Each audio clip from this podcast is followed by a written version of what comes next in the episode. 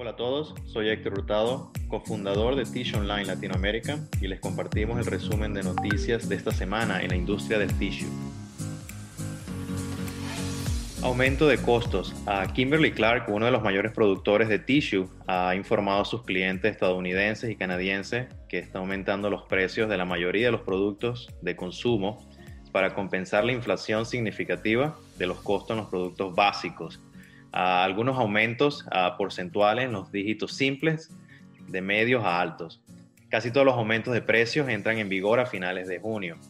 Uniéndose a Kimberly Clark, por su parte, Essity, la multinacional europea con operaciones en Norteamérica y Latinoamérica, también ha tomado la misma medida de incremento de sus precios, basado básicamente en la alza del costo de la materia prima, como la celulosa, el cartón, plásticos e incluso los fletes para transportar los productos.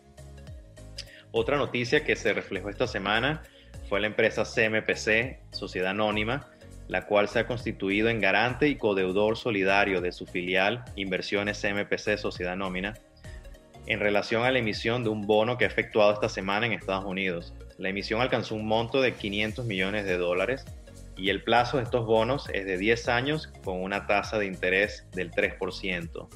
La emisión descrita se realiza en el marco de lo que llaman Sustainability Linked Bond Principles, lo cual significa que el emisor deberá cumplir en los plazos pactados con ciertos objetivos de sostenibilidad monitoreados por medios de indicadores clave de desempeño y objetivos de desempeño de sostenibilidad, entre otros, siendo esta la primera emisión de una compañía chilena que reúne esas condiciones.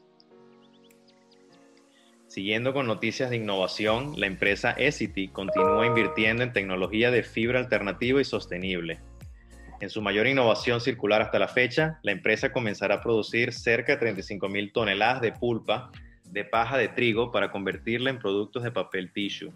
Esto lo han llevado a cabo en su planta de Mannheim, en Alemania, y la inversión permitirá a la empresa fabricar productos de alta calidad utilizando fibras de paja de trigo, el cual es un recurso renovable y es un subproducto agrícola. El proceso es una innovación circular que mejoraría el impacto ambiental general de los productos de papel tissue producidos en la unidad y no depender tanto de la pulpa de los árboles. Y en otra noticia global, la empresa Solaris en Estados Unidos es nominada en los premios Home Depot Pro.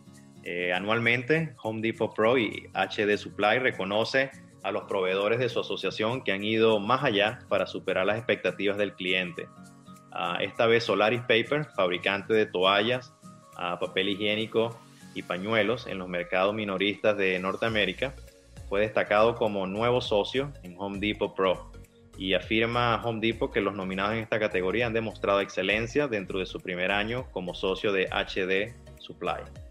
Eso es un resumen de las noticias que hemos publicado en Tissue Online Latinoamérica y los esperamos en nuestra siguiente edición. Gracias.